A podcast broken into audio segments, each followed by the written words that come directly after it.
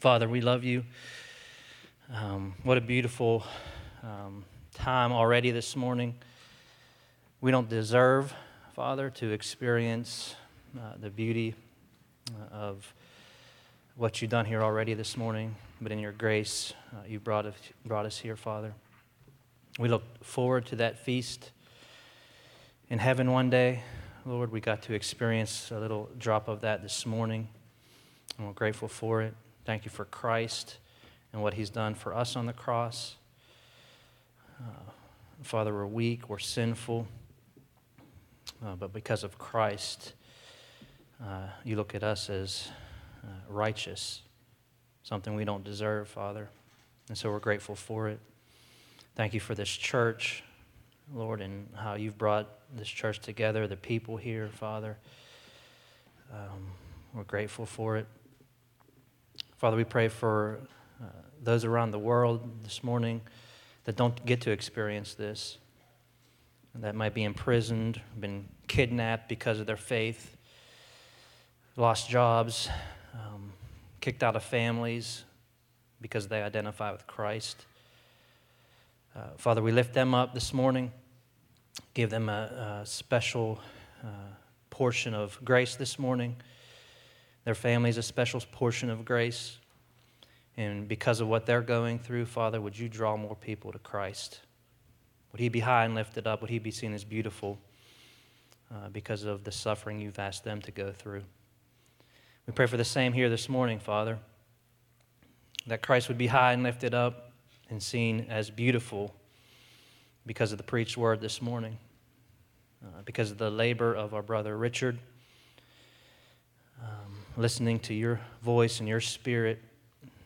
Uh, Father, would you give him a confidence in you, not in himself, to proclaim your word, to proclaim your gospel.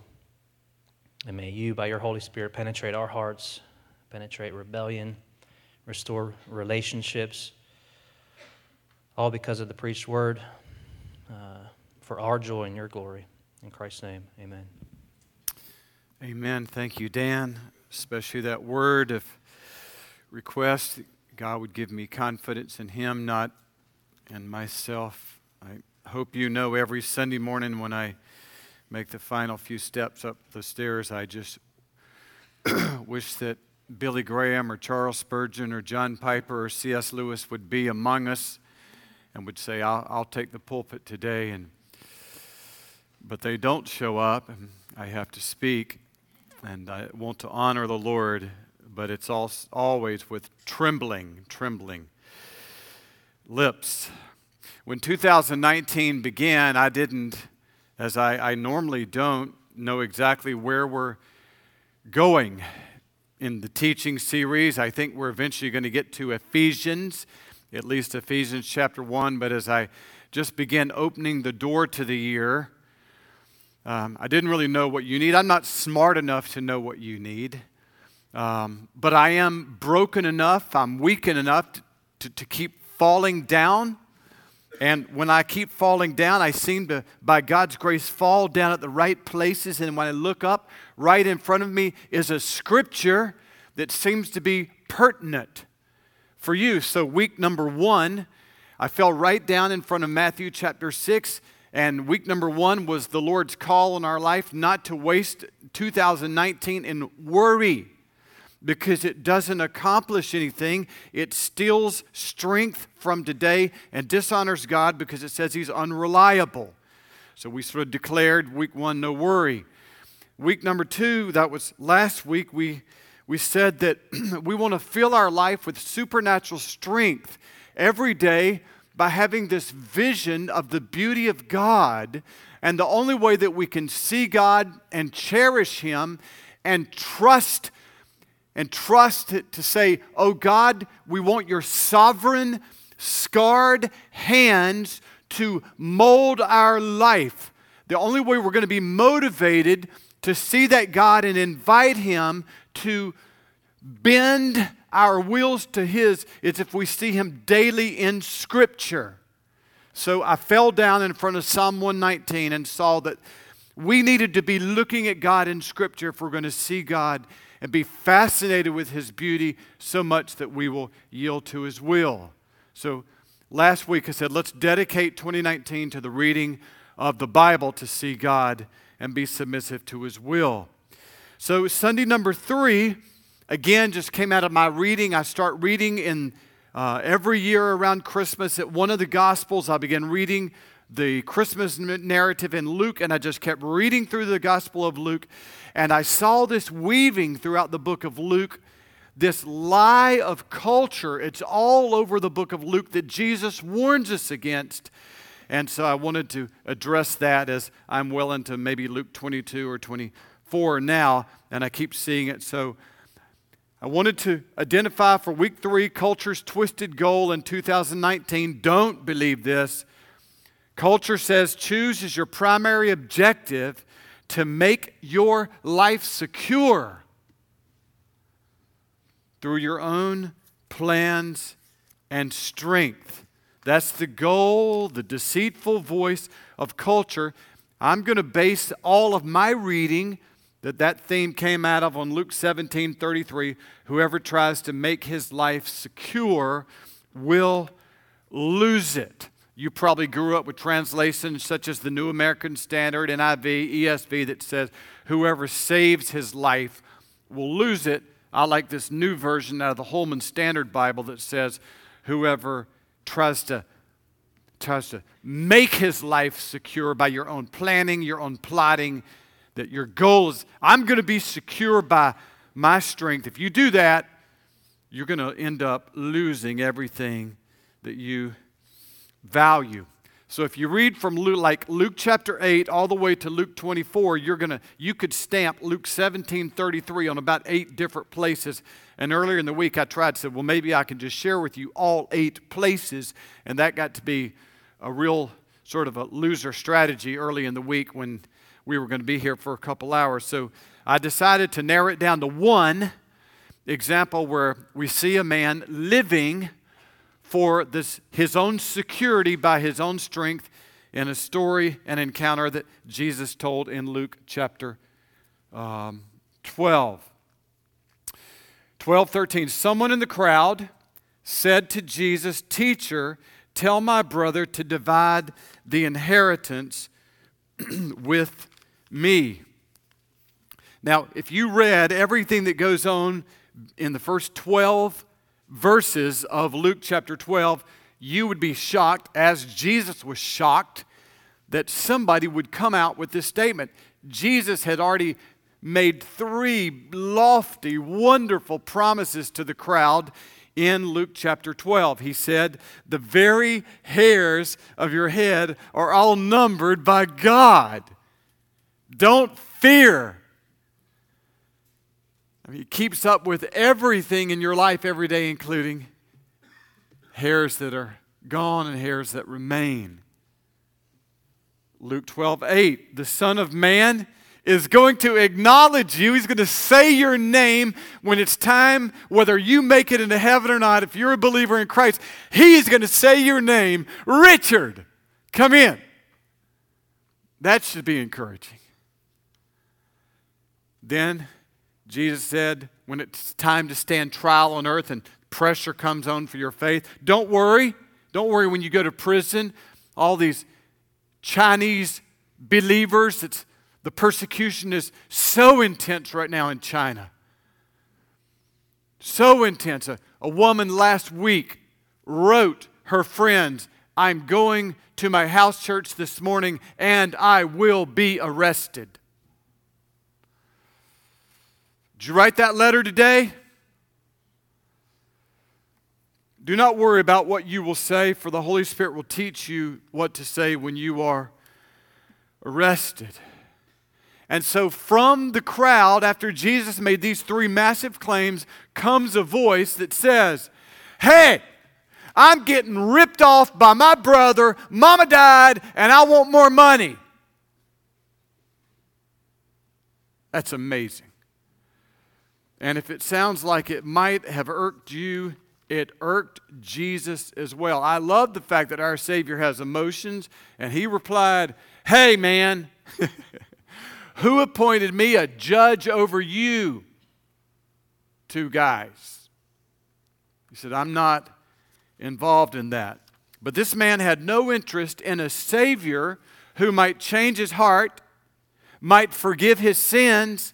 All he wanted was somebody, a rabbi, who would make everything equal in his earthly situation. And through the years, many people have approached Jesus Christ in the same way. They've looked at all the troubles and the ills of society, and all they want Jesus for is for either a social or economic reformer, and they come to him and say, Make things right on earth, and that's all we want you for. I love listening to political speeches. I love listening because I, I want to know what political leaders are saying to culture. And I love listening to political speeches because I, I just I know that the only thing I have in life for my my trade is words. So I like how people are using words, how they're using the gift of thought to form words and arguments. So I always want to learn about how to use the gift of words to fight for in arguments that which is virtuous. But the one thing that I found most interesting over the decades in listening to politicians, social reformers, is how many people, when it's convenient, to use doses of Scripture or doses of Jesus to say, if you elect me or you uh, get behind my social cause, I will bring about social, economic reformation on this earth. Because, and boy, you can stir a crowd like that. You can, you can win the hearts of a nation like that, Adolf Hitler. I'm a savior economically, socially.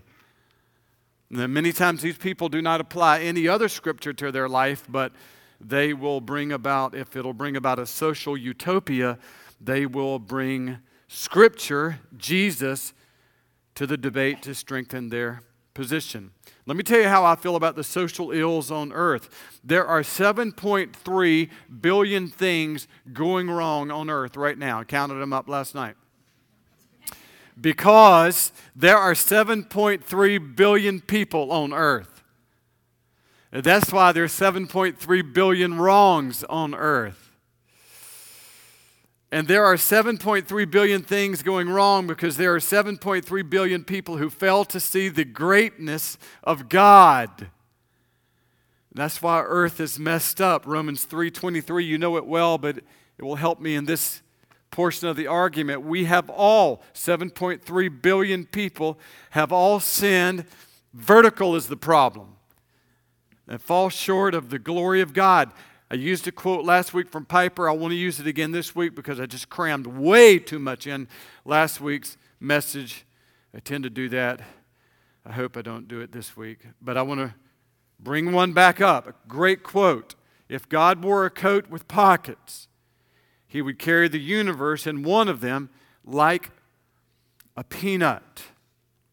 And what's our problem on earth is we see God in all this splendor and majesty wearing this coat, this little peanut in one of the pockets, and we value the peanut more than the person that holds the peanut. We focus on the peanut while ignoring the greatness of the God who carries the universe. So the gospel is first and foremost about individuals being out of relationship with God, not one another. Problem is vertical before it's horizontal. And so, the primary reason that Jesus left heaven was to come to this sin saturated, violent earth, people bickering with each other, was to come to this earth, stained, sinned earth, so to remove all traces of man's guilt and rebellion vertically against God by shedding his blood on a cross. The history of the world is a history of war. As long as man is angry at his creator, he will be angry at his brother. The cities and nations of the world are battlefields with people wielding swords at one another. Politicians liberal and conservative, social reformers, Christian and secular, all cry out with the same appeal everybody should lay down their sword. And everybody repeatedly says to Jesus, Tell them to lay down their sword. That's never the proper order. The real solution begins by first looking at the worth and the value and the supremacy of Jesus Christ, the grand picture of the ultimate sword bearer that we see in Revelation chapter 19. This is Jesus coming back, maybe before the sun sets tonight. Revelation 19, may this be our last day on earth. I saw heaven standing open, and there before me was a white horse whose rider is called Faithful and True. With justice he judges and wages war. His eyes are like blazing fire, and on his head are many crowns. He has a name written on him that no one knows but himself. Coming out of his mouth is a sharp sword with which to strike down the nations. He will rule them with an iron scepter. He treads the wine presses of the fury of the wrath of God Almighty. On his robe and on his thigh, he has the name written King of Kings and Lord of Lords. So you need to picture yourself today, all of us, 7.3 billion people on earth, all with swords in hands and we are looking at the warrior Jesus of Revelation chapter 19. And you need to admit that in your time, many times in your life, you have used your sword, your body, your mouth as a weapon against the King of Kings who has a sword in his hand, who could, if he wished, could use that sword and slay you.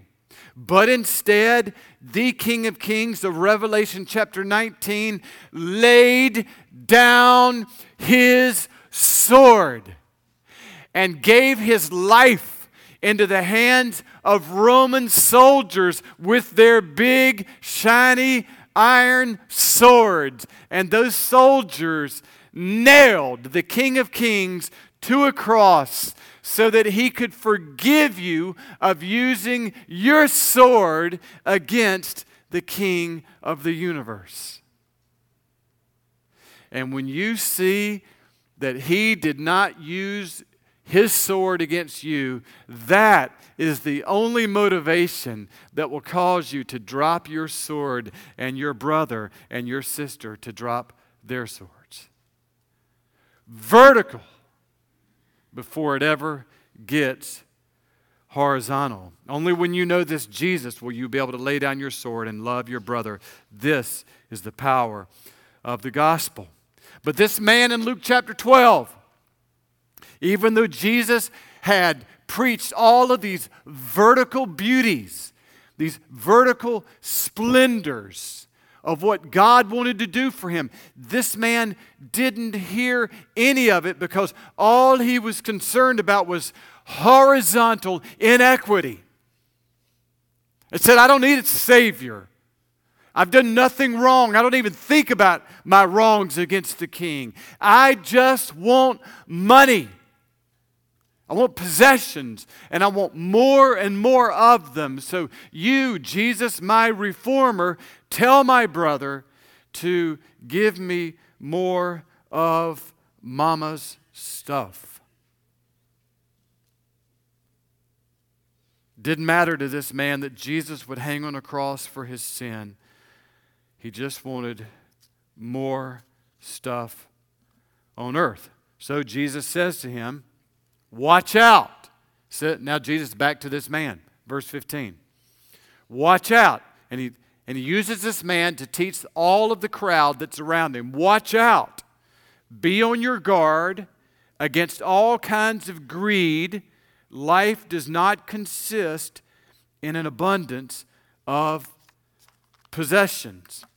So you want to now here's Jesus saying, you want to pick it, you want to find good use for your sword? Here's a good use for your sword. Pick it up and slay greed. The voice of greed seeks to persuade you that until God increases your possessions on earth, you cannot have joy. That's what Luke 12, 15. Let's read that again. Be on guard against all kinds of greed. So, this is what Jesus life does not consist in abundance of possessions, which means greed would say life does consist, consist in abundance of possessions. So, hear it again. The voice of greed seeks to persuade you that until God increases your possessions on earth, you cannot have joy. Direct contrast to what Jesus would later say in John 17. Now, this is life, that they may know you, the only true God, and Jesus Christ, whom you have sent. But greed comes along and says, John 17, 3 is not true. You cannot have life until you have more earthly possessions. Now, you know, money is an interesting subject in the Bible. It gets a bad rap from a lot of people, and it shouldn't, uh, because, you know, you can read the same uh, epistle, you can read the same letter that Paul wrote to the church, and in that same letter, he warned people about greed and obsessing about money. And in that same letter, he told men, You should go to work and provide money for your household. In the same letter. So, money is a, let's be clear, money is a gift from God. A person who says that money is bad or not important has really not thought that statement out. For in reality, money is required to obtain almost everything on earth that we desire to bless us. Let me explain that. If you desire that your house be heated to a certain temperature, you take some money down to Duke Power and you exchange your money for heat.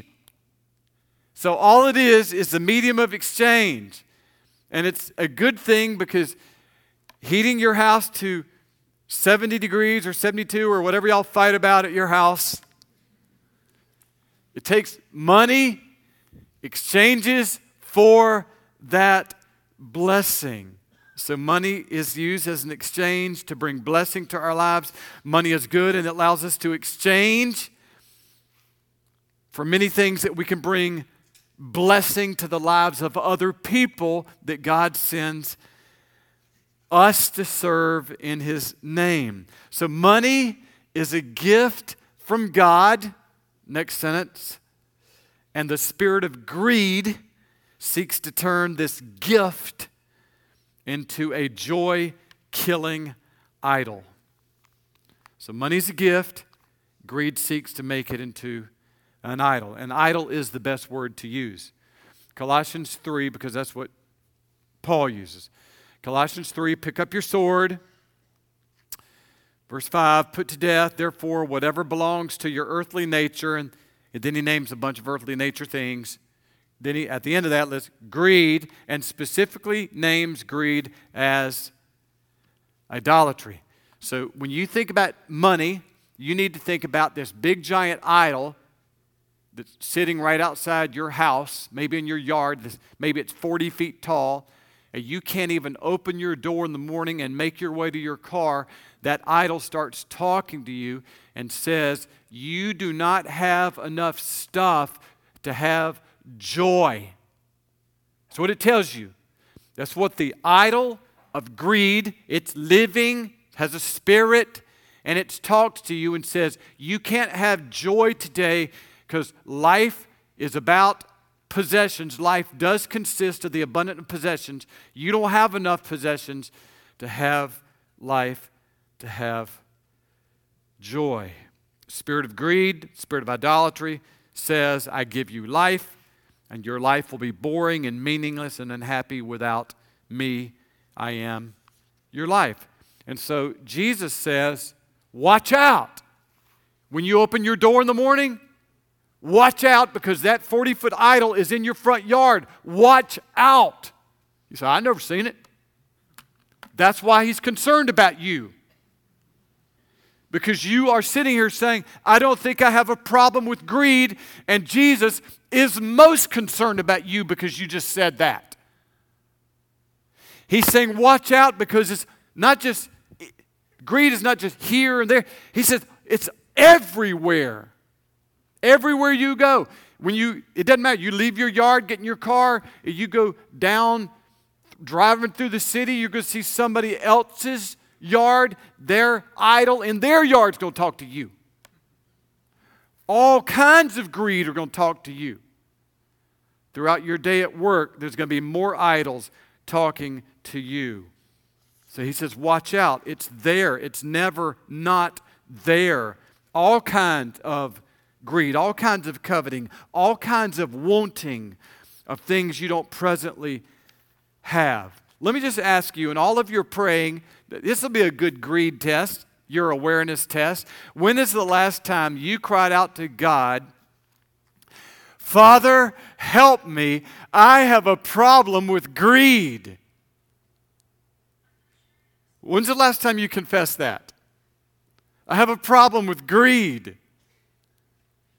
Deliver me from coveting.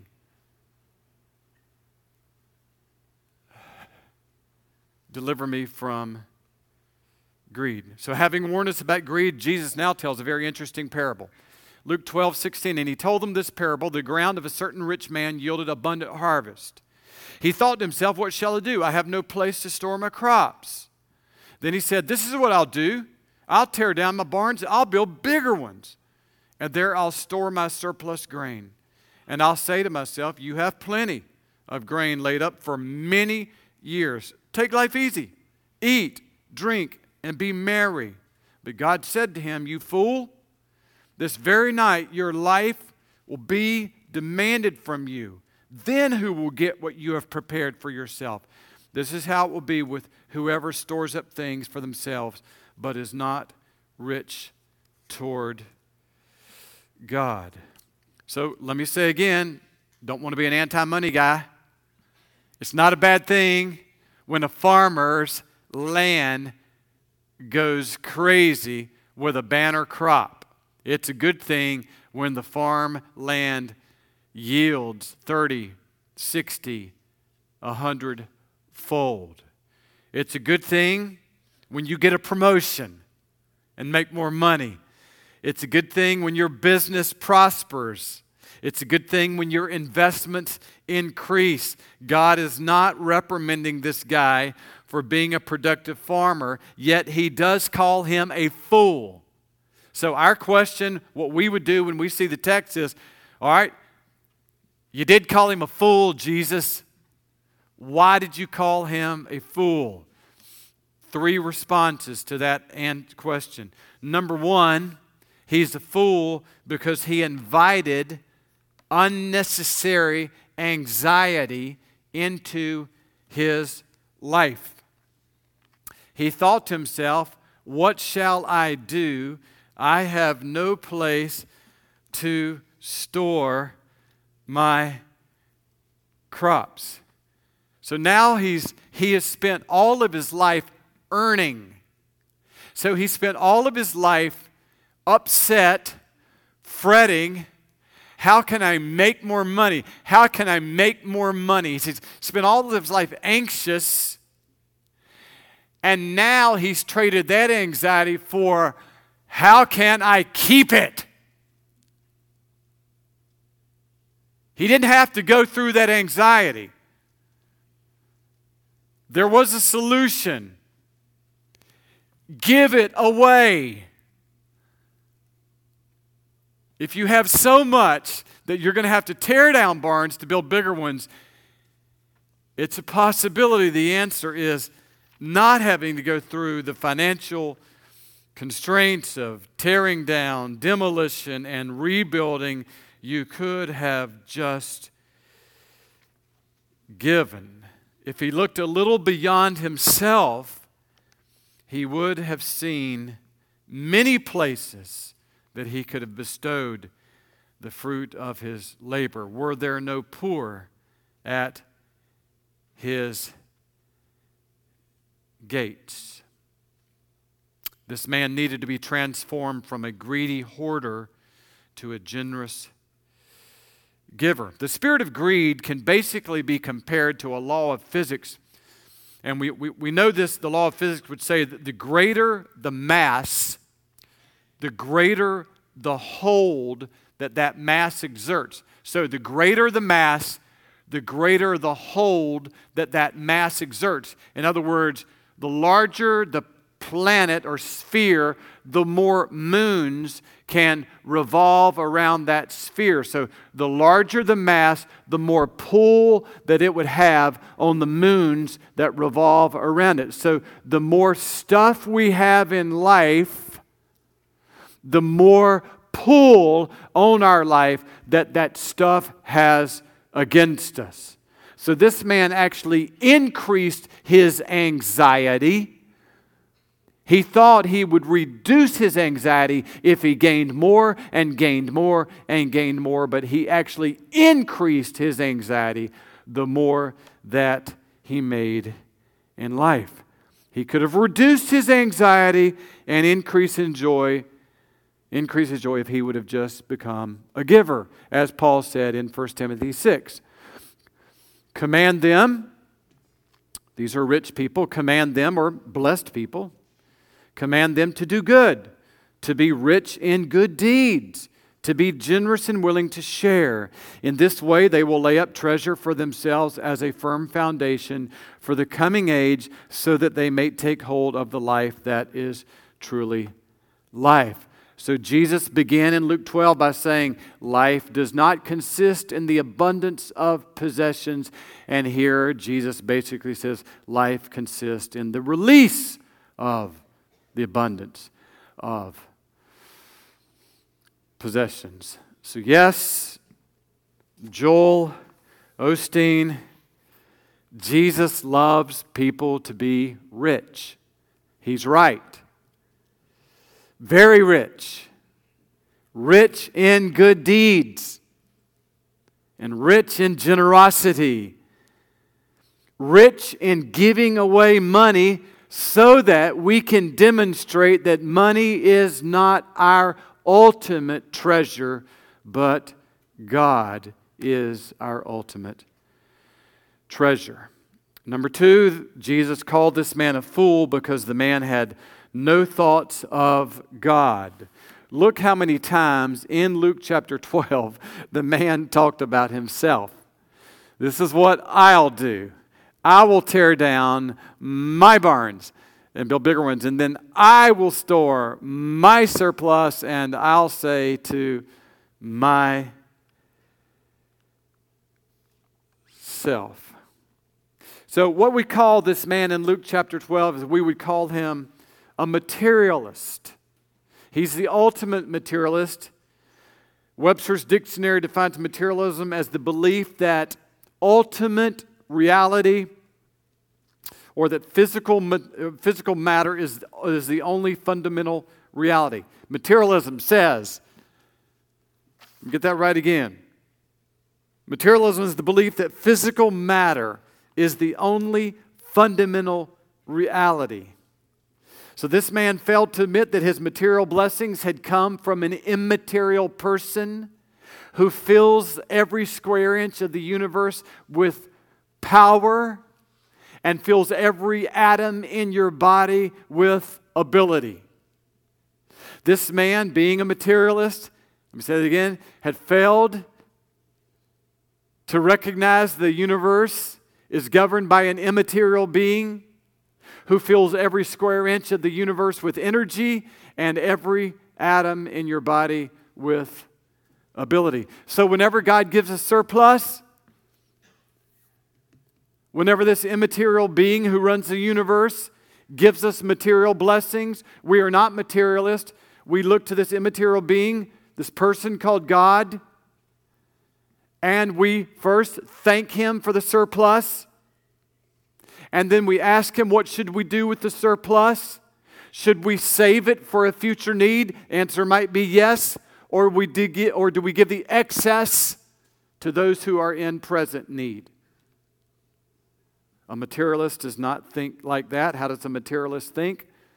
Luke 12, 19, I'll say to myself, You have plenty of grain laid up for many years. Take life easy, eat, drink, and be merry.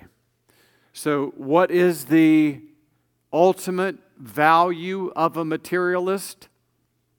Well, he says it right here. The ultimate, because he has no obligation to an immaterial person, God, his, his, his God is materialism. So he would say that what he treasures most in life eating, material, drinking, and partying, and relaxing. So a materialist would say the purpose of life is to relax. This is the goal of life for a materialist. The goal of life for a materialist is to relax, eat, drink, and party. And that's why Jesus called this man a fool. That's what he treasured most was, was relaxing, eating, drinking, partying. And finally, he's a fool because he's denying that his life will one day come to an end. He lived as if he was never going to die. He said, I have many years left. He's like a, a father who never buys life insurance for his wife or for his children because he says, I will never die. A materialist cannot conceive of the concept of death. It never enters his mind. Whereas you, as a believer, might say, I am numbering my days, I might die today. A materialist never ponders the concept that he might die. And yet, Jesus says to him, This very night, your life will be demanded from you. So, this sad, abrupt ending will happen to all materialists, and Jesus makes this closing statement. This is how it will be with whoever stores up things for themselves, but is not rich toward God. So, I want to close with this question What does it mean to be rich toward God? It simply means giving to God means more to you than giving to yourself. Treasuring the privilege of giving to the God who makes all giving, all gain possible. Tre- treasuring the God who fills all the universe with energy and all atoms with ability. Treasuring that God who produces gain, treasuring Him means more to you than hoarding. So, what it means to be rich toward God. What else does it mean to be rich toward God? I'm going to use my material blessings to show the world that treasuring God means more to me than anything else.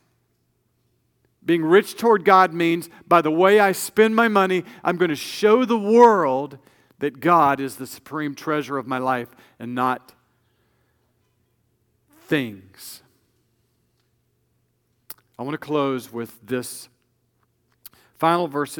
It's a little bit later down in Luke chapter 12, verse 34, but it's a good principle. Luke 12, 34, where your treasure is, there your heart will be also.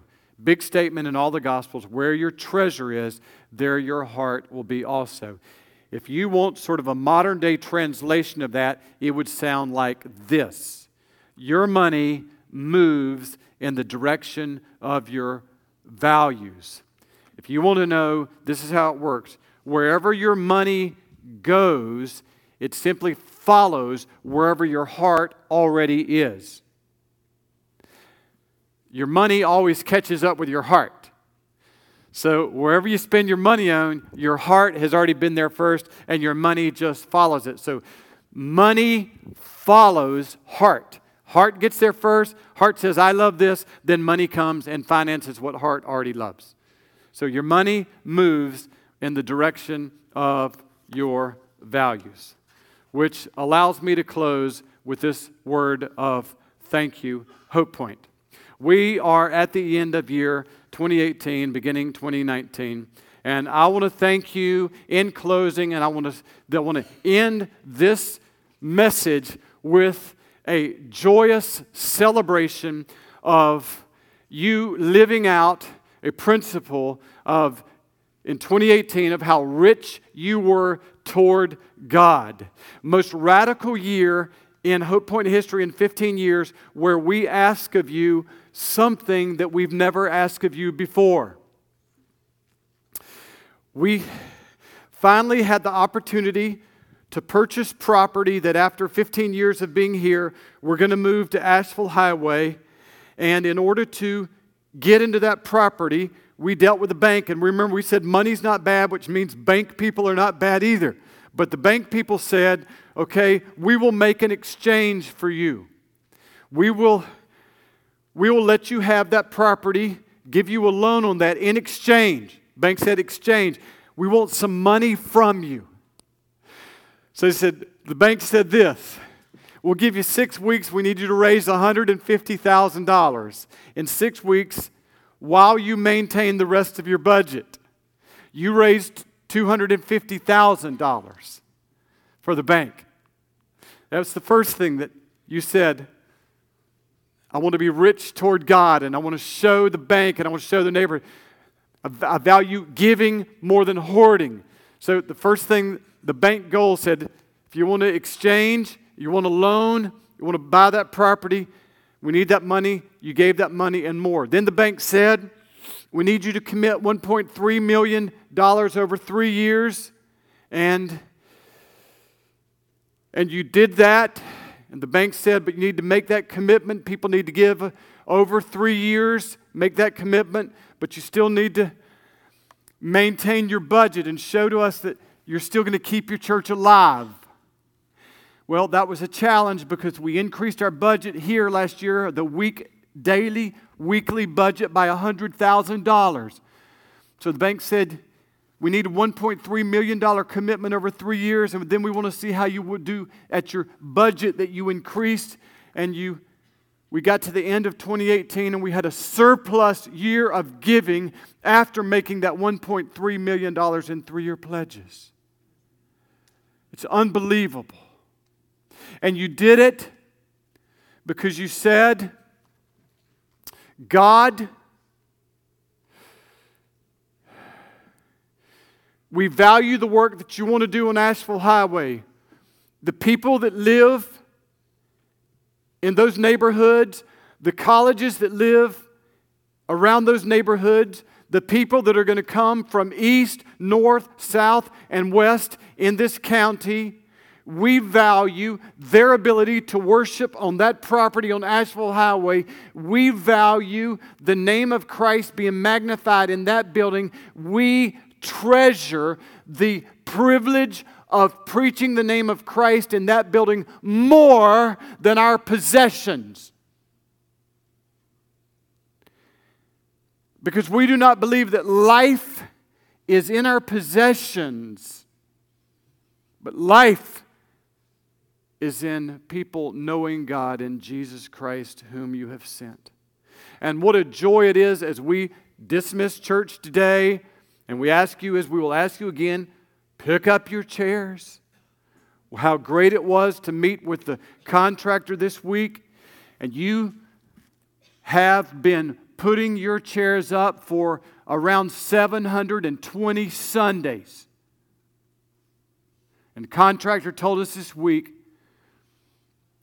your people have 25 more Sundays because they gave and valued the kingdom of God over their own possessions. So you've done it for 720. Press on for 25 more.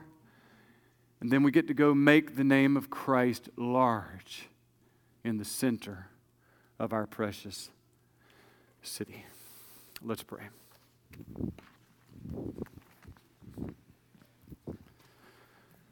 Father, we thank you again as we look back on the year of your faithfulness. You allowed us to see many high and lofty images, pictures, portraits, paintings. Many times you opened the windows of Scripture and we saw out to the waterfalls of grace and to the oceans of mercy. We saw Jesus Christ high and lifted up. We saw a cross a thousand miles tall, 10,000 miles wide, like the mighty mustard seed that grew into a huge tree. The cross provides shade for all the suffering people of the world who will come and confess a need of a Savior. So last, last year, Lord, you saw us from here to the people of Jordan, to the people of India, to China, to New Zealand, Lord, to South America, to the inner city.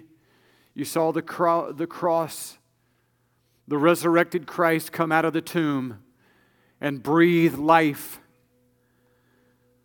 on cities and villages and slums, on broken families.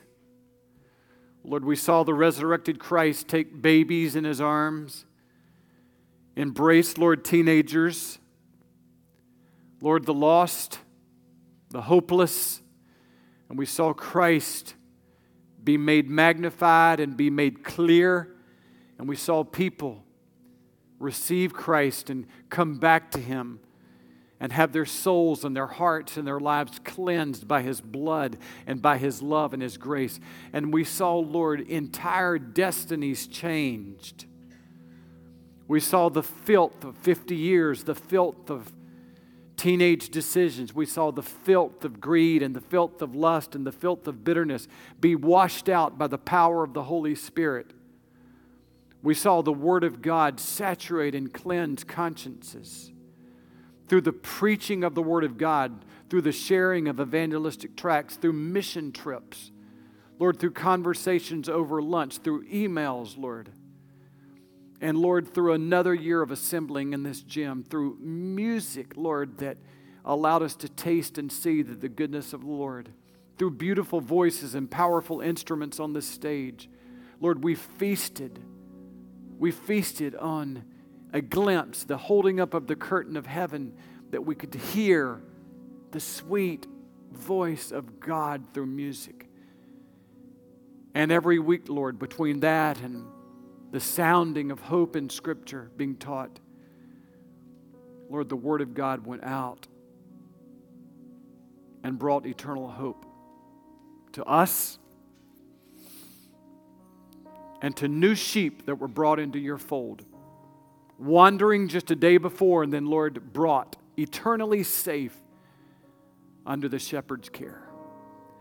And now, Lord, we look to this year, the year of the move, the year of the great move, where the lighthouse becomes taller and the light becomes brighter in the new location.